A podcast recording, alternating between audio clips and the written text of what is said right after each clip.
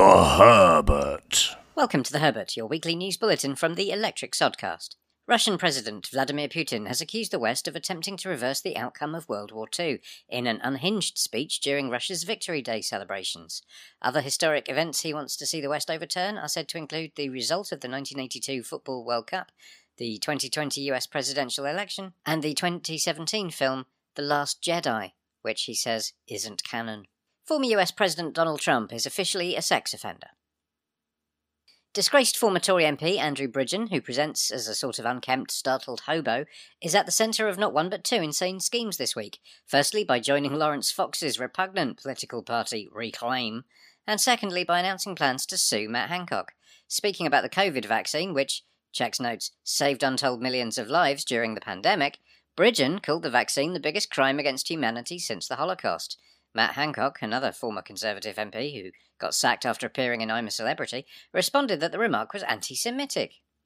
Bridgen is suing the former Health Secretary for defamation. It's hard to know which of them is more wrong than the other, and it will be fun watching these two unarmed men slug it out in a battle of wits. Rock News and the Smashing Pumpkins have returned with a new three act rock opera called Atum which is so complex that you need to listen to 33 hours of podcasting, in which host Billy Corgan, the chubby Nosferatu of goth, outlines the story in forensic detail. It's got some good tunes on it, but it's not a patch on Sia. The star of the King's recent coronation was undoubtedly the MP Penny Mordaunt, who managed to hold a sword aloft for over an hour during the ceremony. Speaking about her preparation for this physical challenge, Mordaunt admitted, You want to be prepared. Her plan for success? Practice, have a good breakfast, and wear comfortable shoes. Mordaunt was speaking from her ancestral seat at Dragonstone as her Dothraki army prepares to march on King's Landing and retake the Iron Throne. Finally, in media news, the Electric Sodcast has sensationally cancelled its weekly news bulletin, The Herbert, eh?